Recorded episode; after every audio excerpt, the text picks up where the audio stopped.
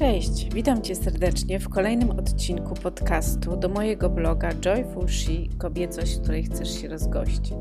Chcę pokazać Tobie, jak jako kobieta możesz prowadzić fascynujące, pełne radości i pasji życie. W ramach moich podcastów poznajesz kobiety, które właśnie takie życie prowadzą. Poznaj kolejną z nich.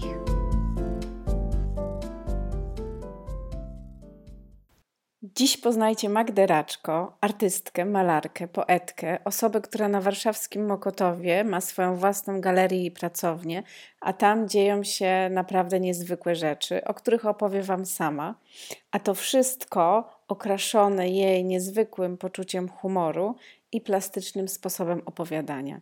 Zapraszam Was do wspólnej podróży i spotkania z Magdą Raczko.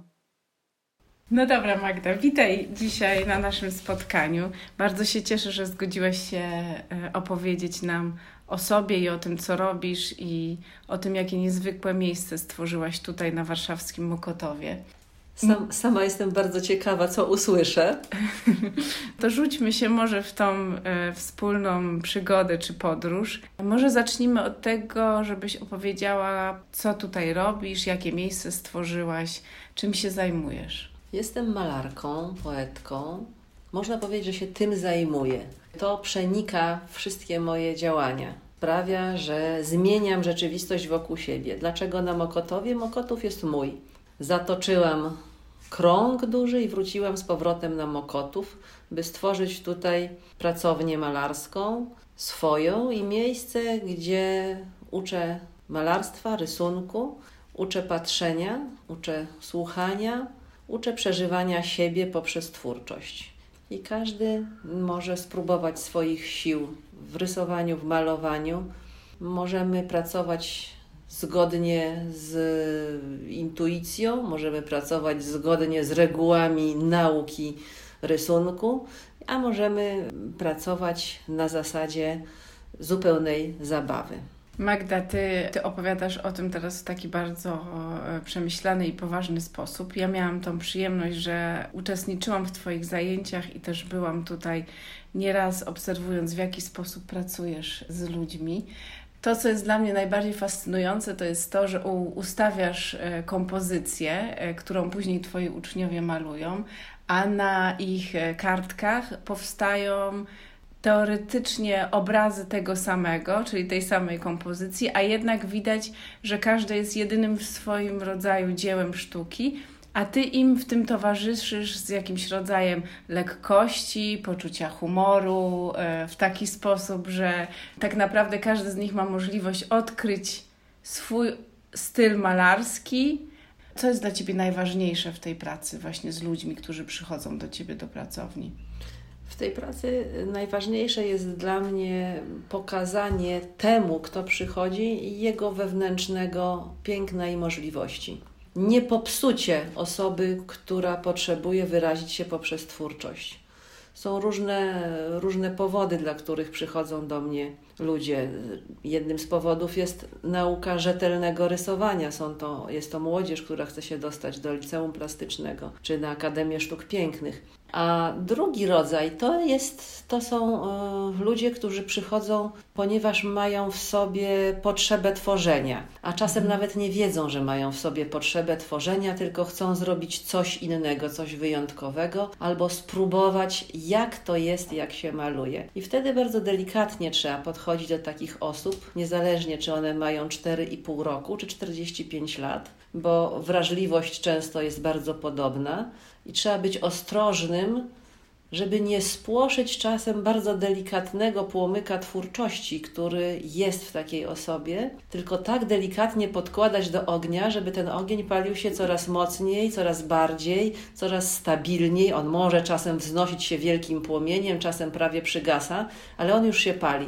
Już jest tyle napalone, że on może się wznosić i przygasać. A najpierw trzeba umiejętnie, delikatnie podkładać. Kto rozpalał ognisko, ten wie. Tak, zaczynamy od najmniejszych patyczków i delikatnie dmuchamy, tak, żeby się rozpaliło.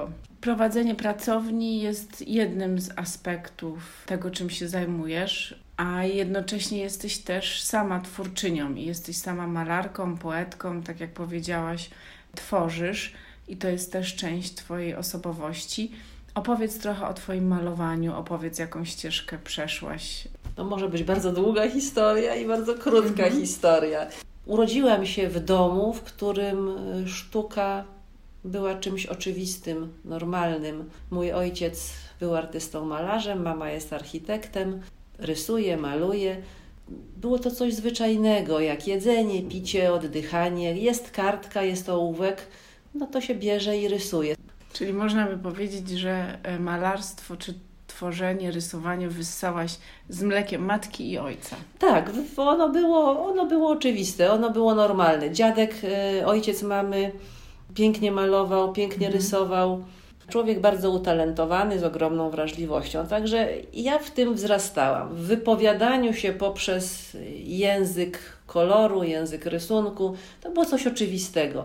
Mam do tej pory takie śmieszne, małe szkicowniki, notesiki, gdzie są rysunki drzewo, pies, kwiatek, jakiś pejzaż, takie bardzo nieporadne, takie śmieszne. Dlatego nigdy w życiu nie krytykuję rysunków moich uczniów, dzieci, bo z tych nieporadnych notatek, z tych nieporadnych rysunków zostaje w pamięci młodego człowieka zupełnie coś innego. Notatka jest prosta, bo ręka jest jeszcze niewyćwiczona, ale serce zapamiętuje całą obfitość. I to są moje pierwsze ścieżki. Moje wyjazdy na wakacje na wieś, gdzie chodziłam, obserwowałam, cieszyłam się zapachem łąki, lasu, wody, bieganiem, skakaniem, chlapaniem w kałuży, wydłubywaniem szyszek z ziemi, robieniem z nich jakichś nie wiadomo czego, rysowaniem patykiem na piasku. To wszystko są moje pierwsze ścieżki, które były takimi ścieżkami do czerpania energii na potem. Później te ścieżki były różne, ale cały czas prowadziły mnie do twórczości. Czy było dla Ciebie oczywiste, że zostaniesz też artystką, malarką? Czy miałaś też inne marzenia jako dziecko? Wydaje mi się, że to było takie zwyczajne, że ja chcę malować. I jak byłam nastolatką, przez chwilę myślałam o aktorstwie. Bo podobało mi się tworzenie sobą nowej rzeczywistości, głosem. Właśnie ta zabawa głosem dla mnie była fajna. Ale bliższe było mi malowanie, a później też tworzenie słowem, bo to nie było tak, że ja zaczęłam pisać wiersze jako nastolatka, gdzie były wzdychania, ochy i achy, tylko te wiersze do mnie dopiero przyszły, jak miałam 20 kilka lat, pod koniec studiów, jak robiłam dyplom. Bo wtedy na moich ścieżkach pojawiło się pytanie, po co w ogóle ty malujesz? Co ty w ogóle chcesz robić? Po co ci to? O czym chcesz opowiadać? Czyli zachowując pewną chronologię, dostałaś się na studia na SP? Dostałam się na studia na SP za drugim razem. Za pierwszym razem zabrakło mi 1 punktu i rok, kiedy się nie dostałam, był jednym z najfajniejszych okresów w moim życiu, bo nie miałam obowiązku zdawania przedmiotów, a miałam przyjemność chodzenia jako wolny słuchacz. To było bardzo, bardzo fajne uczestniczenie w życiu studenckim. Malowanie, rysowanie, spotykanie się, gadanie o sztuce. Gdzieś ktoś dłubał jakąś rzeźbę, chodziło się na obiady do tejże dziekanki. I było zupełnie przedziwne życie, podarowane mi dzięki temu, że się nie dostałam. Myślę, że to brzmi bardzo ciekawie i to jest bardzo ważne, co mówisz, bo to zdanie można powtarzać jak mantrę. Ludzie najbardziej boją się, gdy im coś nie wychodzi i często traktują to jako porażkę, a zapominają o tym, że los ma tu pewne swoje plany i zazwyczaj szykuje nam jakąś inną. Coś jest nam jeszcze widocznie potrzebne, żeby później, być może w późniejszym czasie przekroczyć te wrota albo być może nawet chce, żebyśmy skręcili w inną stronę. Ja rozumiem to trochę tak, że Ty dostałaś się do takiej szczeliny w czasie.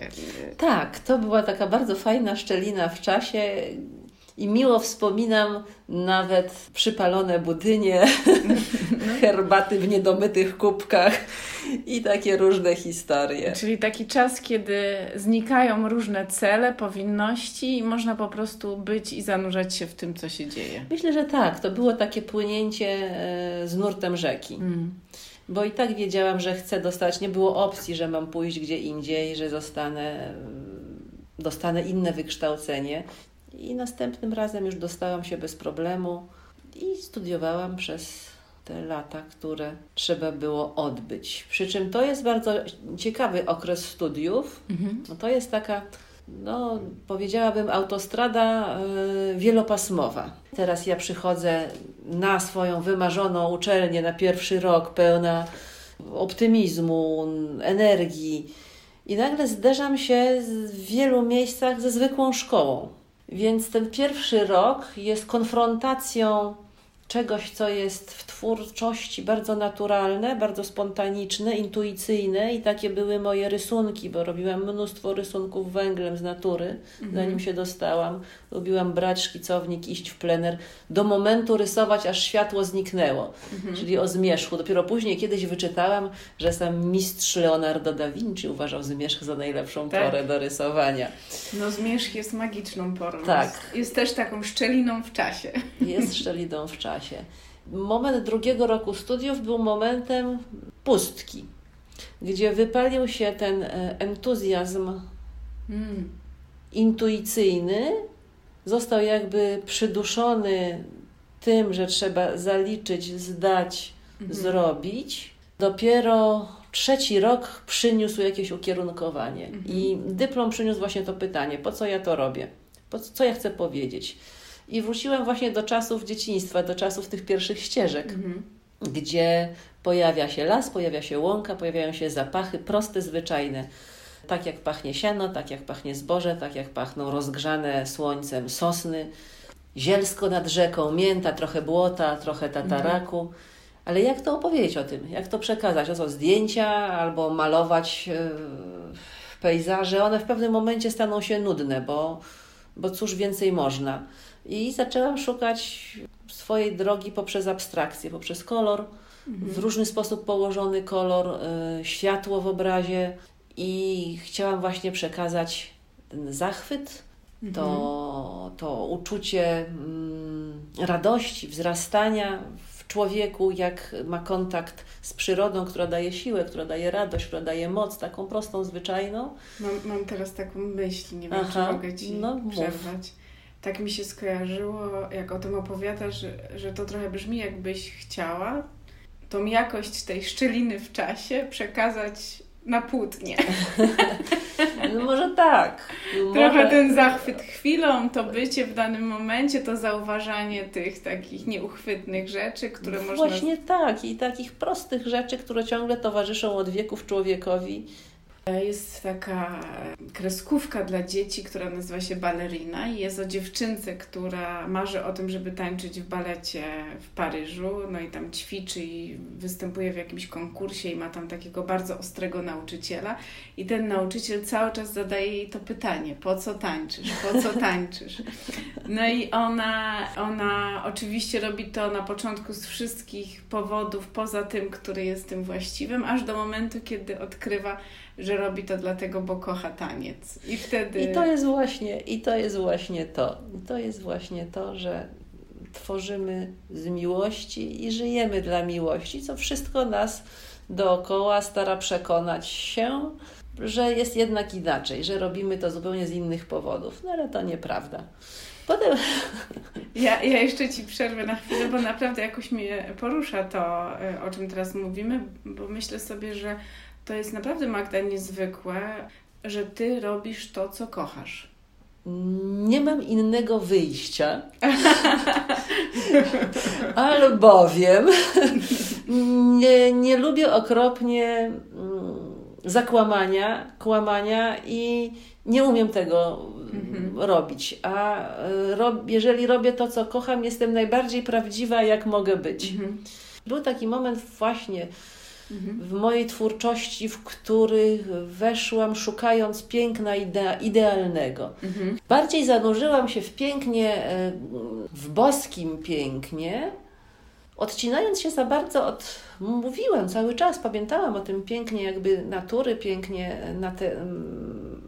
materii, ale z tego skoczyłam, zrobiłam wielkie hop w tą ideę piękna. Zeszłam z powrotem na to piękno ziemi poprzez wiele doświadczeń różnych, trudnych i twórczych, i życiowych. Dojrzałam z powrotem do piękna pierwotnego. Może być też tak, że ta droga jest nieunikniona. No dobrze, byliśmy w takim momencie, w którym mówiłaś, że po studiach nastąpił okres, w którym tworzyłaś, miałaś różne perypetie też życiowe, wypróbowywałaś różne ścieżki. Ja wiem też, że wtedy miałaś taki okres, że pracowałaś jako nauczycielka w szkole. To dużo później pracowałam jako nauczycielka w szkole. Okay. Po studiach urodziłam córkę, na jakiś czas wycięłam się zupełnie z życia artystycznego. I teraz można też patrzeć na to w dwojaki sposób. Dobrze, niedobrze. Niedobrze, bo się odcięłam od tego nurtu w sztuce, który się dział, gdzie może powinnam uczestniczyć. To znaczy, że nie było tak, że nie robiłam wystaw. W roku, w którym urodziłam córkę, miałam 2 wystawy, pisałam artykuły do młodzieżowego czasopisma Cogito, gdzie opowiadałam o historii sztuki przez dobrych kilka miesięcy, ale jakby moja uwaga była ukierunkowana na rozwój mojego dziecka. Wystawy cały czas robiłam, bo nie wyobrażałam sobie braku kontaktu z drugim człowiekiem, który wchodziłby też w relację z tym, co tworzę, czyli to były spotkania poprzez moje obrazy, mnie z ludźmi, ale i mnie w obrazach.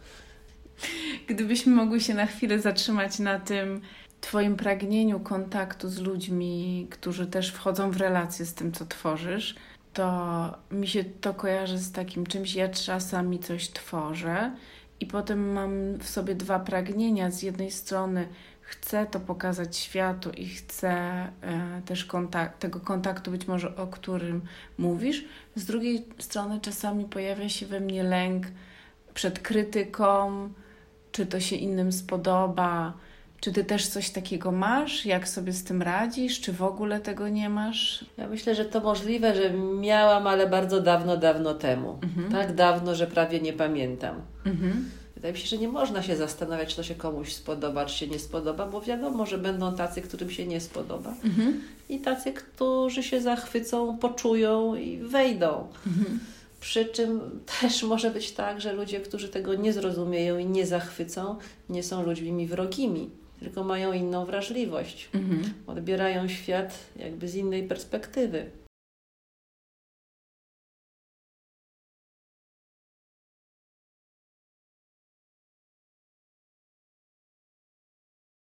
I ludzie różnie go odbierają. I często spotkałam się z bardzo nieprzyjemnymi słowami, no bo ludzi, im więcej pokazuje się swoich rzeczy, tym więcej różnych jest ocen.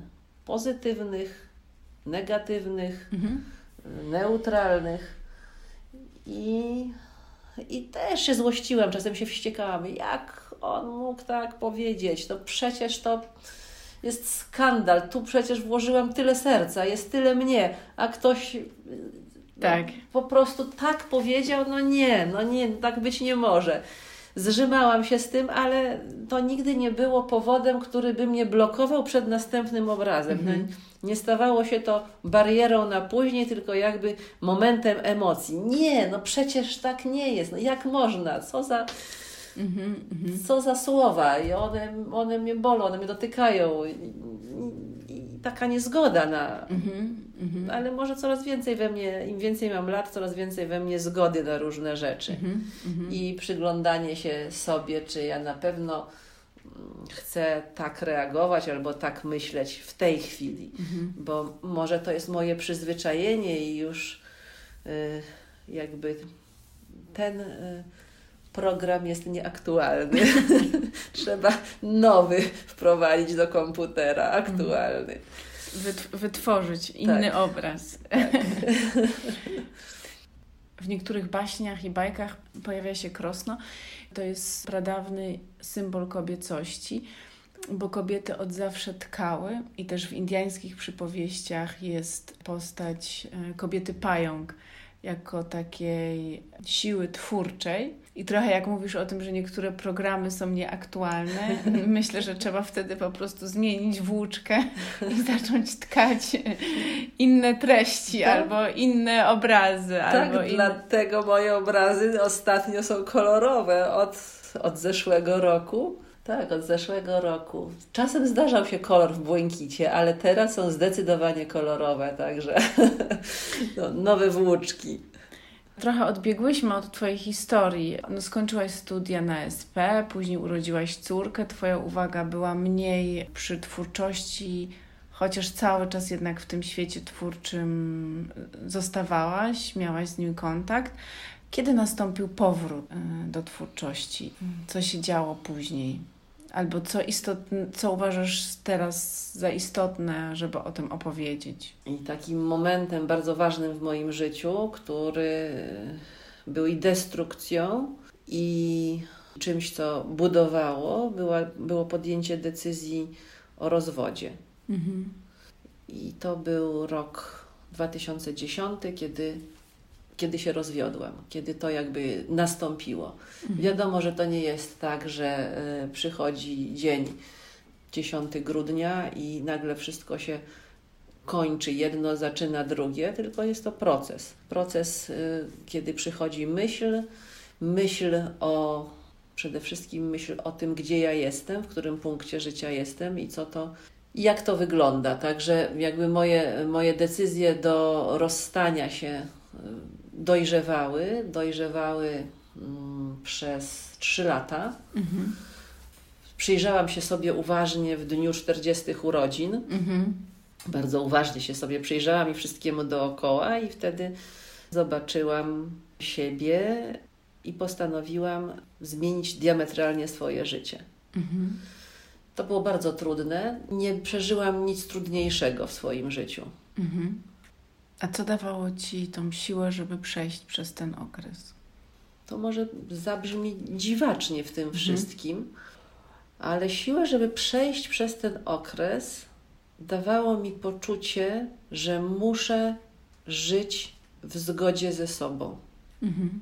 Nie mogę siebie oszukiwać, że jest mi dobrze. Mhm. I nie mogę przez to oszukiwać innych. Mhm. Nie mogę udawać. Mhm. To jest to, co już mówiłam. Nie umiem udawać i nie mogę udawać. Mhm. I to jest taka moja siła. Nie mogłam zostać w tym miejscu, w którym byłam, bo byłabym tak bardzo nieprawdziwa i bym krzywdziła siebie bardzo. Mhm. To byłoby zafałszowane. Mhm. A chciałam, żeby było prawdziwe, tak jak w twórczości, tak jak w moich obrazach. Może to dobre, może to niedobre.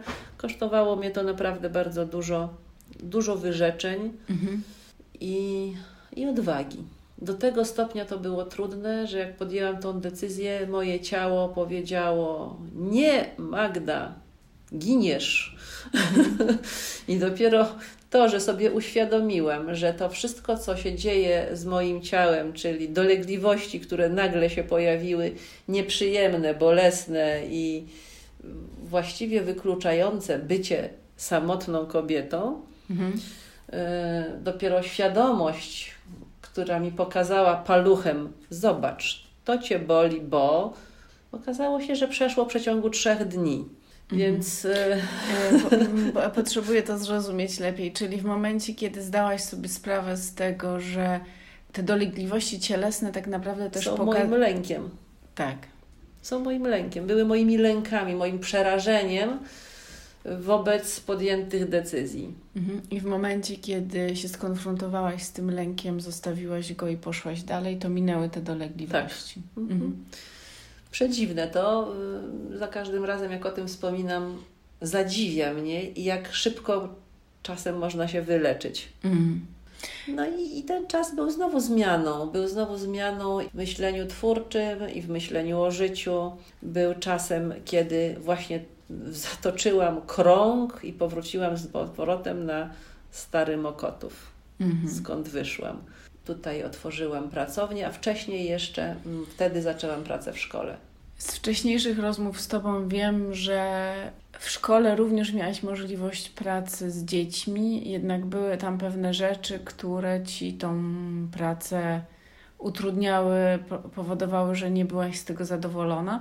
Mogłabyś chwilę o tym opowiedzieć? Zrezygnowałam z pracy w szkole, mimo że byłam tam osobą bardzo lubianą. Dzieci uwielbiały ze mną zajęcia, ale czułam, że nie mogę dać tyle dzieciom, ile bym chciała, i szkoła w jakiś sposób poprzez swoje programy zamyka pewne ścieżki rozwoju dziecka. Bo dziecku czasem trzeba pozwolić na nic nie robienie, żeby z tego mogło wyniknąć coś fajnego. A w szkole nie może to nastąpić, bo za konkretny okres musi być konkretna ocena. Jak również ocenianie stopniem od 1 do 6 było dla mnie szalenie męczące. Są dzieci, które mają wrodzony talent, mają zdolności i pewne rzeczy przychodzą im łatwo, ale są dzieci, w których jest pasja twórcza, ale mają dysfunkcję i one nie są za to winne. Ich serca, ich umysły są tak samo twórcze, jak serca i umysły tych dzieci, które mają zdolności. Tylko tego nie widać na papierze. I teraz najtrudniejsze było wytłumaczenie młodzieży, że ten, mówię w cudzysłowie, brzydki obrazek jest tak samo wartościowy jak ładny obrazek. I że i tu piątka ma tą samą wartość twórczą. I to w szkole jest niemożliwe. I to są właśnie te elementy, które dla mnie były nie do przełknięcia i mnie zmęczyły.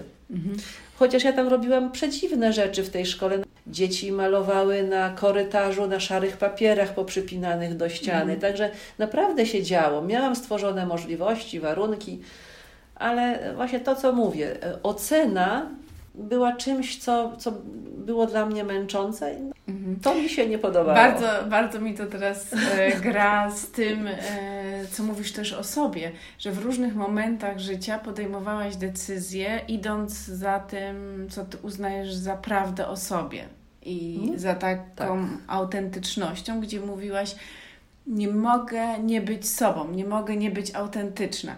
I teraz ja trochę słyszę coś takiego, że jak mogłabym w szkole postawić 1 za to, że ktoś jest autentyczny? No, musiałabym wyrzec się siebie, tak? No właśnie. Więc dlatego rozumiem, idąc też dalej za tą Twoją autentycznością, czy za dążeniem do tego, żeby być jak najbardziej w zgodzie ze sobą, stworzyłaś własną pracownię, gdzie panują Twoje zasady, gdzie nie ma ocen. Właśnie tak. I to jest, wyszłyśmy od pracowni, wróciłyśmy do pracowni. Niesamowite jest dla mnie to, że najpierw Ty nauczyłaś się tak postępować sama ze sobą, czyli w różnych swoich życiowych, trudnych momentach też decydowałaś się na to, żeby być coraz bliżej jakiejś swojej autentyczności i tego, kim jesteś. A teraz zaczynasz tworzyć świat, czy tworzysz w zasadzie już świat, w którym innych zapraszasz do tego, żeby oni również mogli w tym świecie być bardzo autentyczni i w zgodzie ze sobą. Po 3-kroć I to też w zasadzie można by powiedzieć, że pokazuje taką Twoją ścieżkę rozwoju. Miałam tak naprawdę pytać się jeszcze o kobiecość i o to, jak, dlaczego to jest ważne, żeby kobiety tworzyły. Mi to się jakoś już spięło w takim sensie, że tak jak Tobie wcześniej mówiłam, ja uważam, że kobiety mają tą moc tkania tej rzeczywistości, tworzenia jej. Mają większe, tak jak mówiłaś, że dzieci mają różne umiejętności, tak ja uważam, że kobiety mają jednak taką niezwykłą umiejętność zadbania o atmosferę i tworzenia pewnego naczynia do tego, żeby różne rzeczy w ich miejscu stawały się możliwe. Tak jak Ty tworzysz pracownię, która jest naczyniem do tego, żeby te dzieci, które tutaj przychodzą, mogły wykluwać ten swój potencjał. Mi chodzi po głowie, że ta twórczość nie jest tylko przynależna kobietom, ale ta twórczość jest również przynależna mężczyznom. Tylko mężczyźni tworzą w inny sposób. Często na to buntują się kobiety, bo one tkają innymi narzędziami. Ale takie mam wrażenie, że ta męska twórczość i męska siła jest potrzebna i jest równowagą. Czyli stanęłaś trochę w obronie. W obronie męskości i płci przeciwnej. Nawet nie stanęłam w obronie, tylko wyjęłam z cienia naszej rozmowy. Tak. No w zasadzie też na początku wspominałeś, że i Twój ojciec, i Twój dziadek byli bardzo twórczymi osobami z ogromną wrażliwością. Tą wrażliwość pokazywali poprzez malarstwo. Mam jakby doświadczenie tej twórczości, wrażliwości, która jest nie tylko w kobiecości, ale jest i w męskości. I nawet jeżeli nie wyraża się poprzez granie, malowanie, pisanie, to istnieje i wydaje mi się, że często o tym się zapomina. Tak jak słusznie zauważyłaś, wyciągając i zapraszając też tych mężczyzn do twórczości, można by zadać sobie pytanie, dlaczego warto, żeby i kobiety, i mężczyźni tworzyli. I to, co mi przychodzi do głowy, to jest coś takiego, że w momencie, kiedy zaczynamy tworzyć, biorąc nawet, powiedzmy, ten przysłowiowy pędzel do ręki, gdy jest to malarstwo, tak naprawdę też uczymy się tej sprawczości.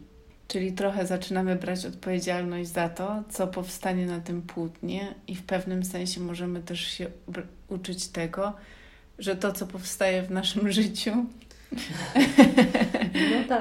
też jakoś jest wytworzone przez nas w pewnym sensie. No oczywiście. Tak jak bierzemy pędzel i mamy białe płótno przed sobą, ja za każdym razem odczuwam niepokój, jak staję przed konfrontacją z białą płaszczyzną. Też mogę zacząć malować, nie wiem, z lewego dolnego rogu, mogę zacząć od środka, gdzie będzie ten punkt zaczepienia, gdzie zaczyna się ta przygoda wzajemnej relacji, bo to powstaje relacja między twórcą a dziełem. Zaczyna powstawać niepowtarzalna, jedyna relacja w obrębie tego jedynego dzieła. I nawet jeżeli mamy myśl, że zrobimy tak i tak, to potem zaczyna nas już czasem obraz prowadzić, bo obraz wymaga na nas jakieś działanie, bo już coś zostało zrobione. Czyli już nie położę tam tego koloru, bo widzę, bo czuję, że obraz domaga się czego innego, żeby zbudować to, co ja chciałam zbudować. I tak jak mówiłaś, jest to bardzo piękny przykład do życia. Także tu też obserwuję dzieci z różnymi charakterami, jak rysują. Po rysunku jestem w stanie określić, jaki kto ma charakter, jaką ma siłę, jak podchodzi do problemów, rzeczy, które nie wyszły w rysunku. Także to jest kawał życia, to malowanie i rysowanie. Jest odzwierciedleniem nas właśnie w tym świecie, który nam się wydaje, że chcemy zostawić. Czyli ta twórczość sprawia, że świat, z którego wchodzimy, który nas męczy, który w jakiś sposób męczy, zabiera nam część energii, wchodzimy w twórczość, przekraczamy drzwi pracowni, zamykamy, wchodzimy w świat ducha, malowania, stwarzania. To, co tu robimy, daje nam siłę do przetwarzania tego, co zostało za tamtymi drzwiami. Te drzwi powinny być otwarte, muszą być otwarte. Tak. I potem należy je otwierać.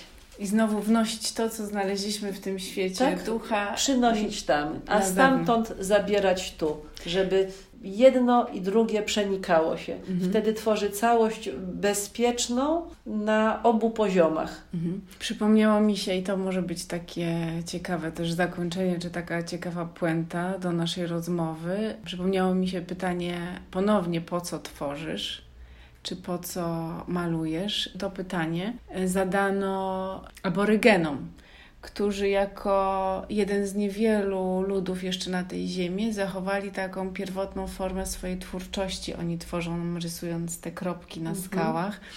No i ktoś do nich poszedł i zapytał, po co malujecie? A oni z takim zdziwieniem popatrzyli na tą osobę i powiedzieli, ale to nie my malujemy, to duch maluje. No i może to jest właśnie tak. Ty też w swojej twórczości przechodzisz teraz taką przemianę. Przez długi czas malowałaś obrazy, miałaś okres, można powiedzieć, niebieski. No, przez wiele lat. 30.